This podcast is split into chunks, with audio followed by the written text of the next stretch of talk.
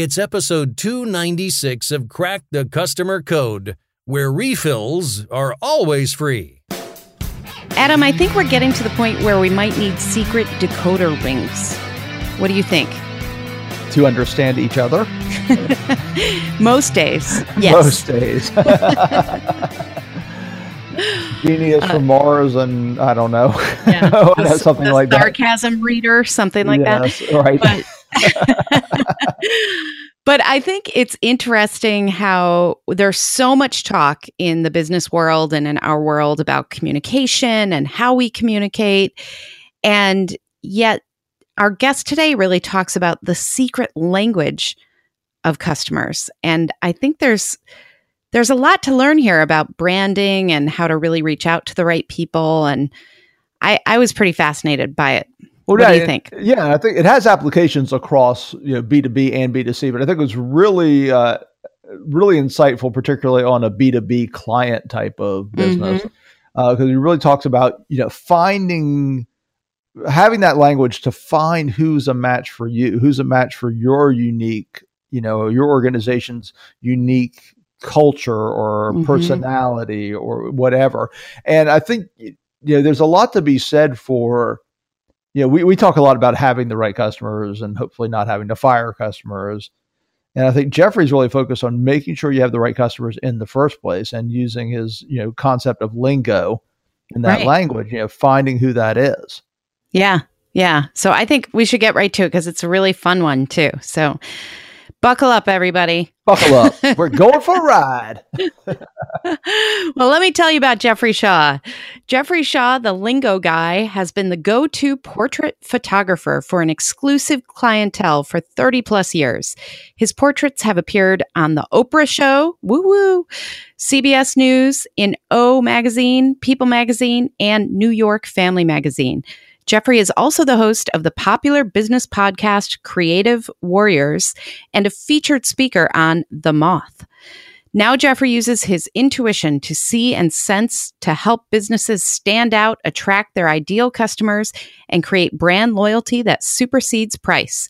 His book, Lingo Discover Your Ideal Customer's Secret Language and Make Your Business Irresistible, helps business owners and entrepreneurs understand their ideal customers on a deeper level, increasing engagement and profits.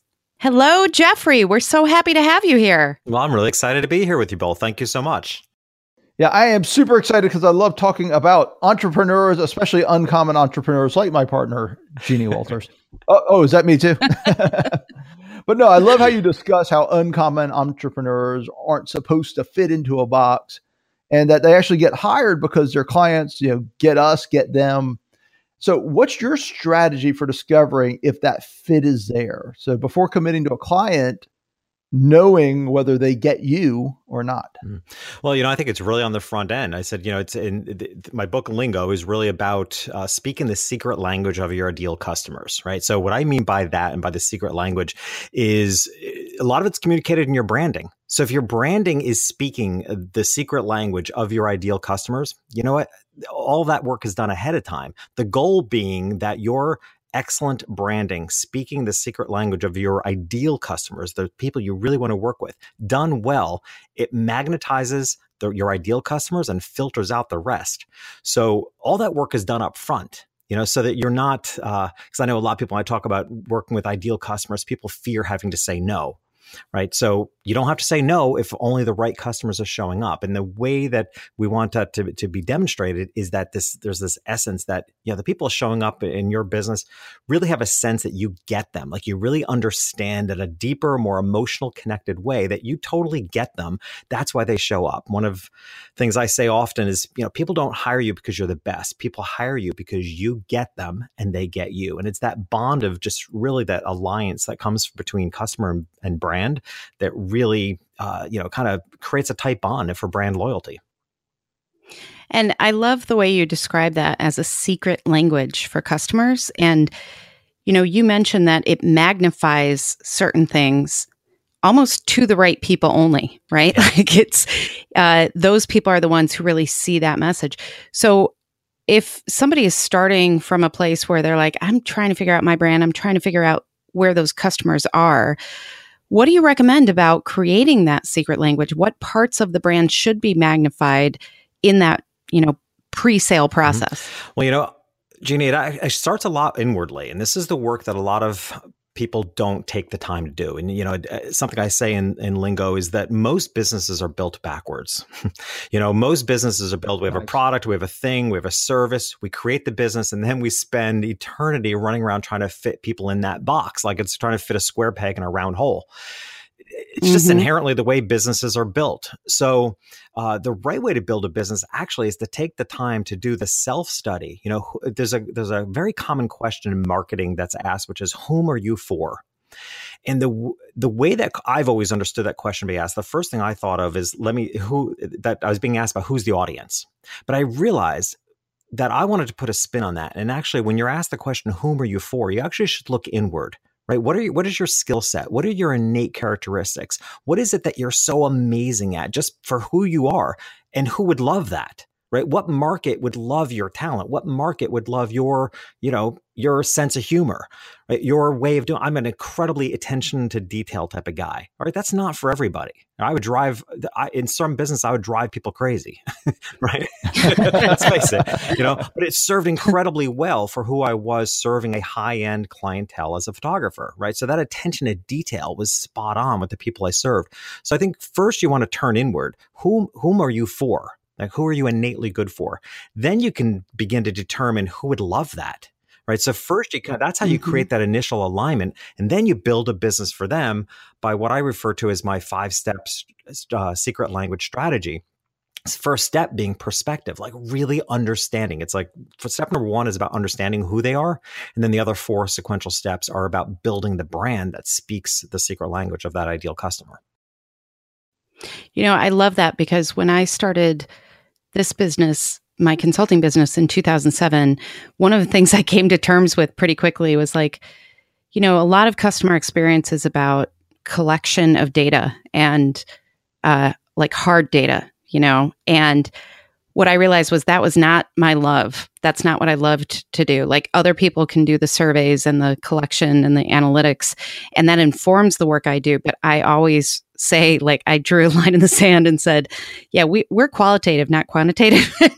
I'm totally happy with that. And it's scary as all get out because you realize that you're going to alienate certain groups or your or certain people uh, who could be clients. But I'm so relieved I, I made that decision because I'm so comfortable um, and confident with what we do now.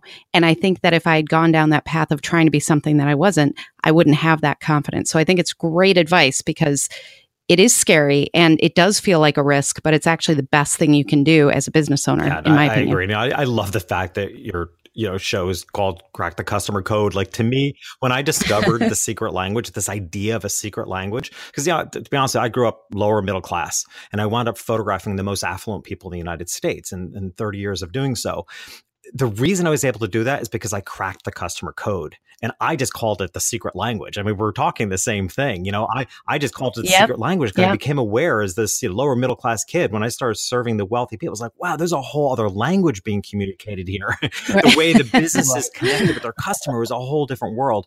And and I remember there's and I tell the story in Lingo. The book starts off with this story, and there was a, a single moment where I stood in the center of Bergdorf Goodman, the super high end store in New York City and felt like I had mm-hmm. cracked the customer code. I mean, I, you, I love the name of your show for that reason. It's like that's exactly what that's it awesome. felt like. Like I get it now. They're speaking a different language.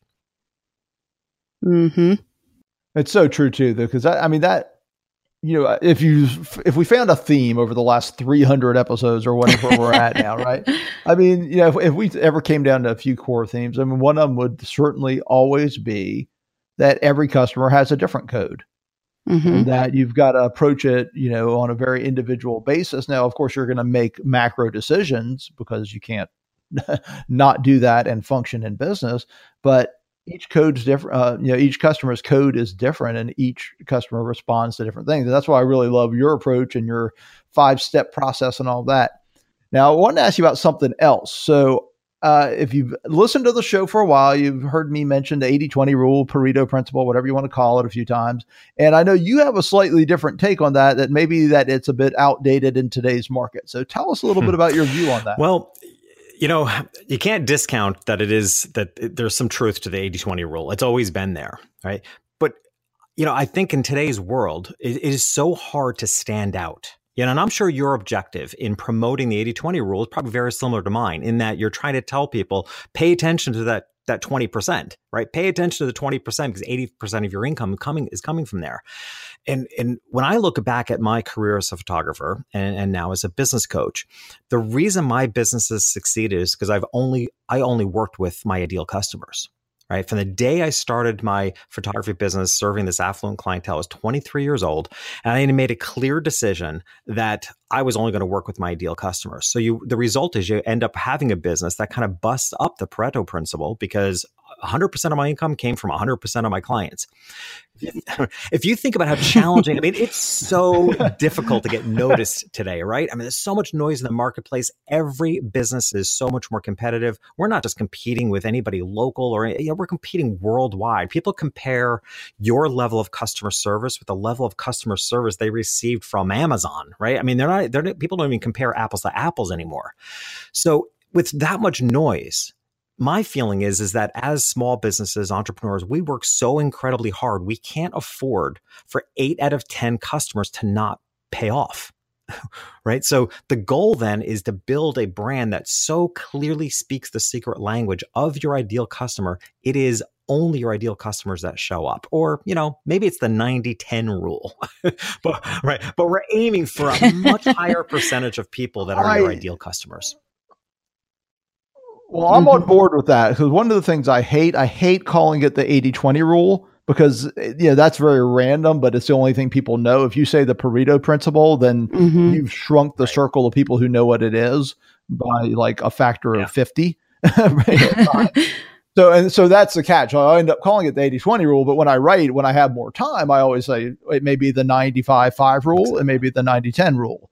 To mm-hmm. your point, you know, it, but the principle I think somewhat does stand, which is that uh, and I get your your idea, which I, I like that, which is you know, everything's important, and if you are more selective, you have less of that uh, unproductive either client base or whatever it may be pieces of the journey. Because we look at it from an operational standpoint too, which is, hey, everybody uh, I know, every business I know doesn't have enough time, doesn't have enough resources, but they want to fix their customer experience. Well, where do you start? Well, you start with that twenty or that ten or that 15 mm-hmm doesn't mean the rest isn't important, but you start on the things where you can get the most leverage. And that's, I think, so I think we're very aligned on uh, yeah. like the idea behind yeah, it. And, and, and Adam, there isn't an entrepreneur that I have asked who hasn't experienced the idea that you know you're the you made the most amount of money with your easiest customers. There's, there's every single entrepreneur I've ever asked that mm-hmm. question will can identify that they they made the most amount of money, the most profitable relationship they have also happens to be their easiest customer. And on the other side, the people they jumped through hoops for and right. went crazy over were tended to be the least profitable. So there you go. Like just work with, right? Just work with the profitable Hallelujah. ones, right? But, right. But a lot of it comes down to, to this this uh, this idea of, of, secret language as a branding mechanism. Like how do you you know you have to call forward the right people. You have to get on their wavelength. And one of the I'll give you a, a real quick scenario that I, I, think really demonstrates this is if you've ever traveled in a foreign country, and and I remember vividly having this experience on, on the a boat in Venice, where I don't speak Italian. So right away i'm already you know i'm already the outsider but i'm on the boat everybody around you is speaking italian and to, after a while it's just white noise if you don't understand what's being said it's just white noise but the moment someone spoke english my native language my mm-hmm. head whipped around I was immediate, right? I'm immediately connected to that person. I could hear the yeah. clarity of the, what those words way above everything else that I didn't understand, and it's almost as if the volume is louder because it's clear. It's a clear mm-hmm. language. Mm-hmm. That's the idea of, of using this idea, the secret language, to really identify who your ideal customer is and then get so attuned with their fluency and their language that you just shine out above everybody else. They get you, which is right back to Jeannie's first question. Mm. That was a really great analogy. I love that. Yeah. Yeah. It reminds me of studies that I've read that say yes. people also do that if they hear their name. Oh, like you can hear your name in a crowded room, and uh, moms can hear their babies at weird volumes like that too in crowded places. So it's like we're we're tuned in as humans to all of these things that are it's fascinating. Um, and one of the things that you wrote about too that I thought was really interesting was this idea of the new niche. And I'm wondering how long will it be new, and do I need to n- Well, worry yeah. about a newer one next year? Is, you guys, I, I'm like a really agreeable guy. I didn't realize how my thoughts were so disruptive until I wrote this book, and I started getting asked. I was like, man, I, I seem to, you know. But the funny thing is, I look back at my past as a as a speaker. I I don't so much anymore, but I um, I used to start off every one of my presentations with a photograph of me in a headstand. Uh, I practice yoga, and it happens to be something I do often. In fact, I would often Mhm. show up to cities I was speaking in early, and I would do a headstand on, on like a landmark in that city, and then I'd quickly pop it into my presentations. So I have this whole series of me Oh, standing wow. on my head throughout the United States, and yeah, that tells you a lot right there. um, but I used to do that because I always want people to look at things another way. I always want to encourage the opposite view because I'd say, you know, most of the time in my life, three decades in business, I have found the answers I'm looking for when I flip things upside down. This idea, idea of the niche, the way it's been taught in the world has you know, right off the top, Adam was asking about fitting an uncommon entrepreneurs being fit in a box. This is the thing that annoys me the most is this idea of creative thinking people being told to find a niche, figure out the one. I mean, you know, it is torture to tell a creative thinker to find one thing to do, one thing. And then, oh, Mhm. oh my oh gosh. my god, you're my you're my It hero, just- buddy. I know you're my It's spirit animal torture. right now. It's torture. And then maybe even find just the one group of people that will want that. It is a completely, in my opinion, outdated, restrictive business model. Not even a safe business model nowadays, because if you only do one thing, you could so easily become irrelevant.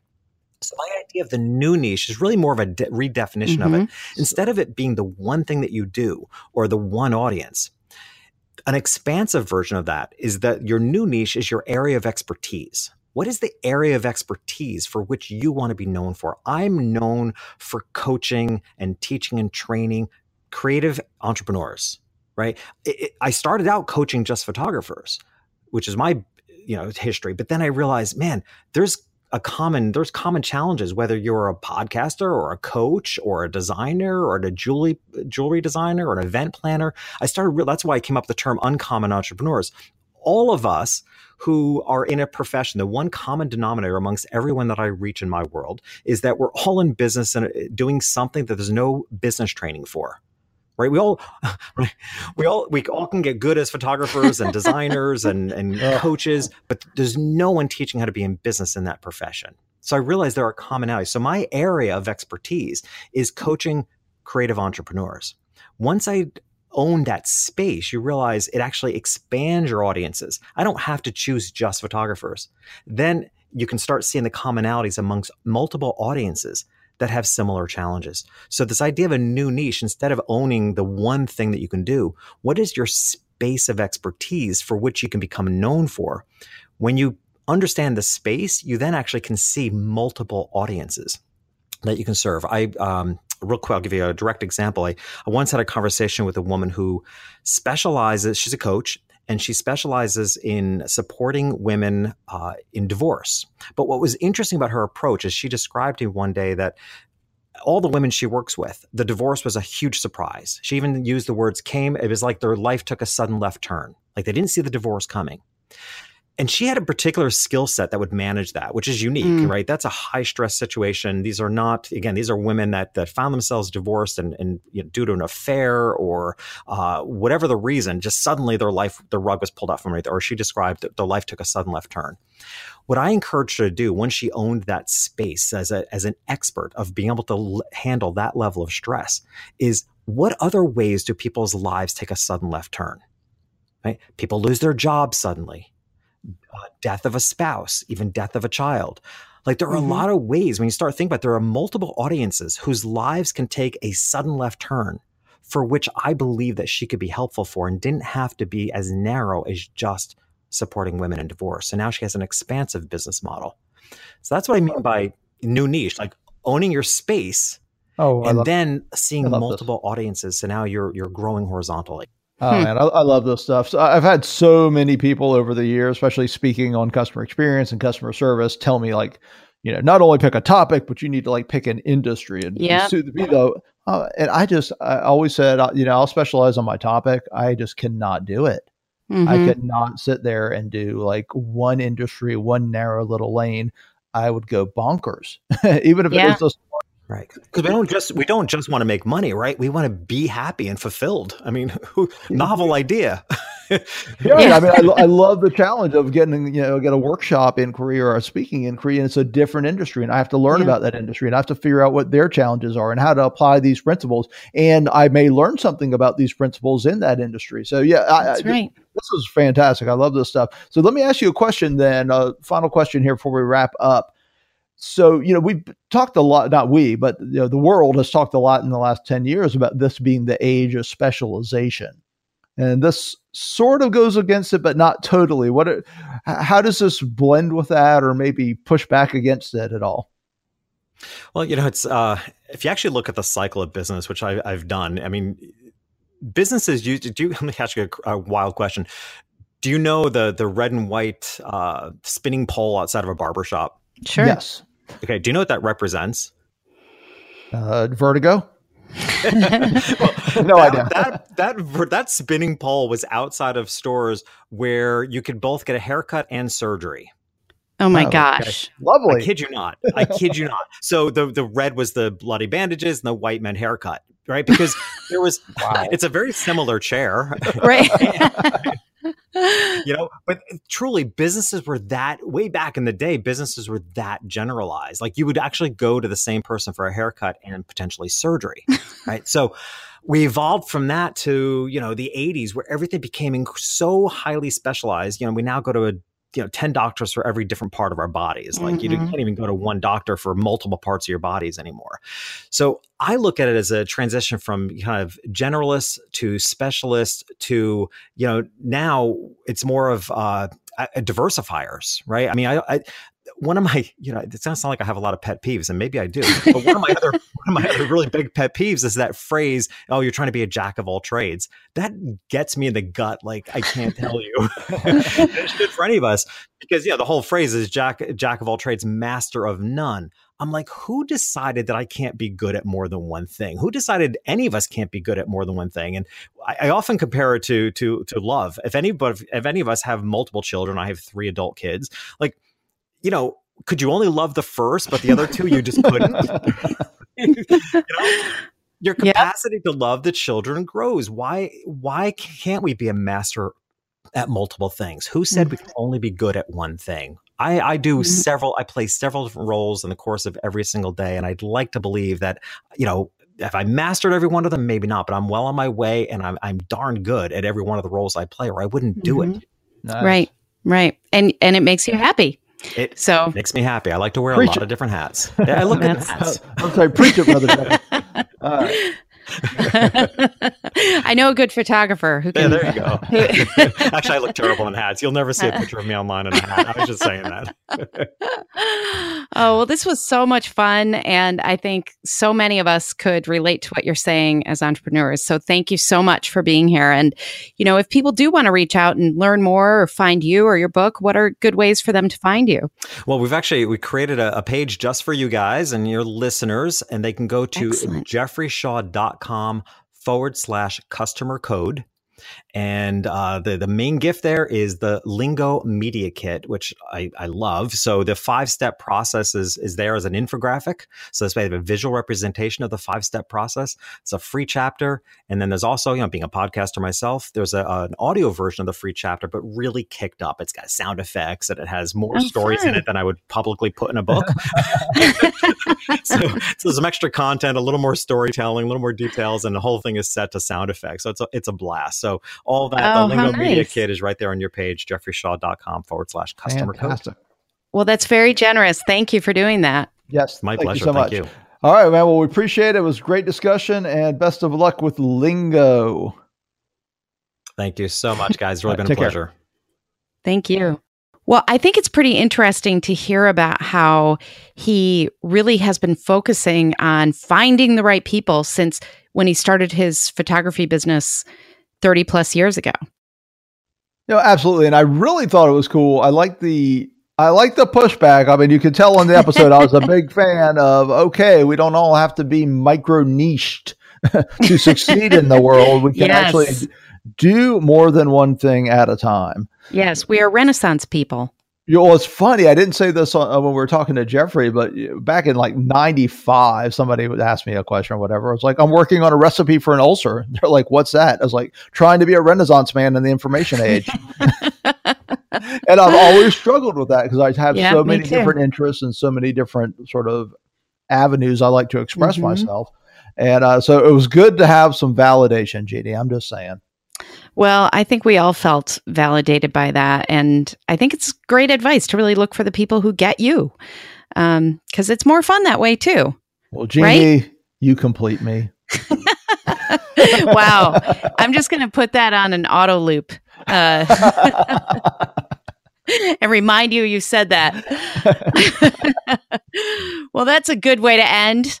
Drop the mic for you, right? Thank you, everybody. We get you, you get us. We're a big happy family here. Thanks so much for listening to Crack the Customer Code. As you know, we are a proud member of the C Suite Radio family. If you like C Suite Radio, check out C Suite TV. It's got in depth interviews with business content for C suite leaders and entrepreneurs all on demand. Check it out at csuitetv.com. I'm Jeannie Walters, and you can learn more about me and our customer experience investigation consulting and content at cxcontent.com. And I'm Adam Toporek, and you can find out more about our workshops and training and my online courses at customersthatstick.com. Until next time, take care of yourself. And take care of your customers.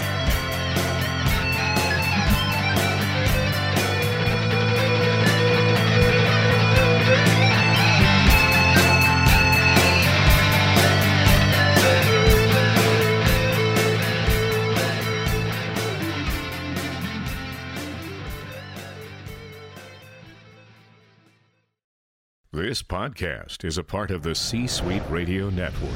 For more top business podcasts, visit c-suiteradio.com.